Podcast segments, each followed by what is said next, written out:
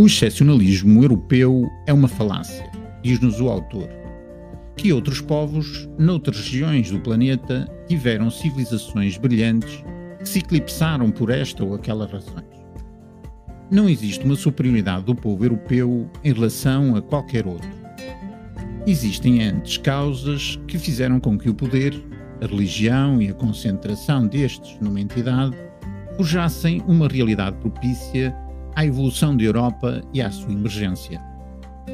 A modos que parece que as concordatas, a Igreja tinha estar metida nisto, levou a concentrações de poder.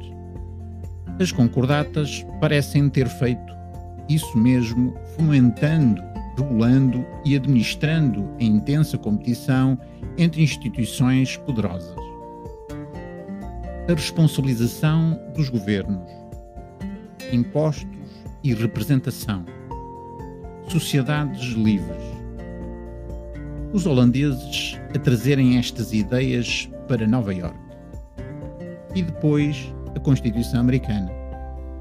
Isto parece simples, mas não é. Mas o livro ajuda. Boas leituras.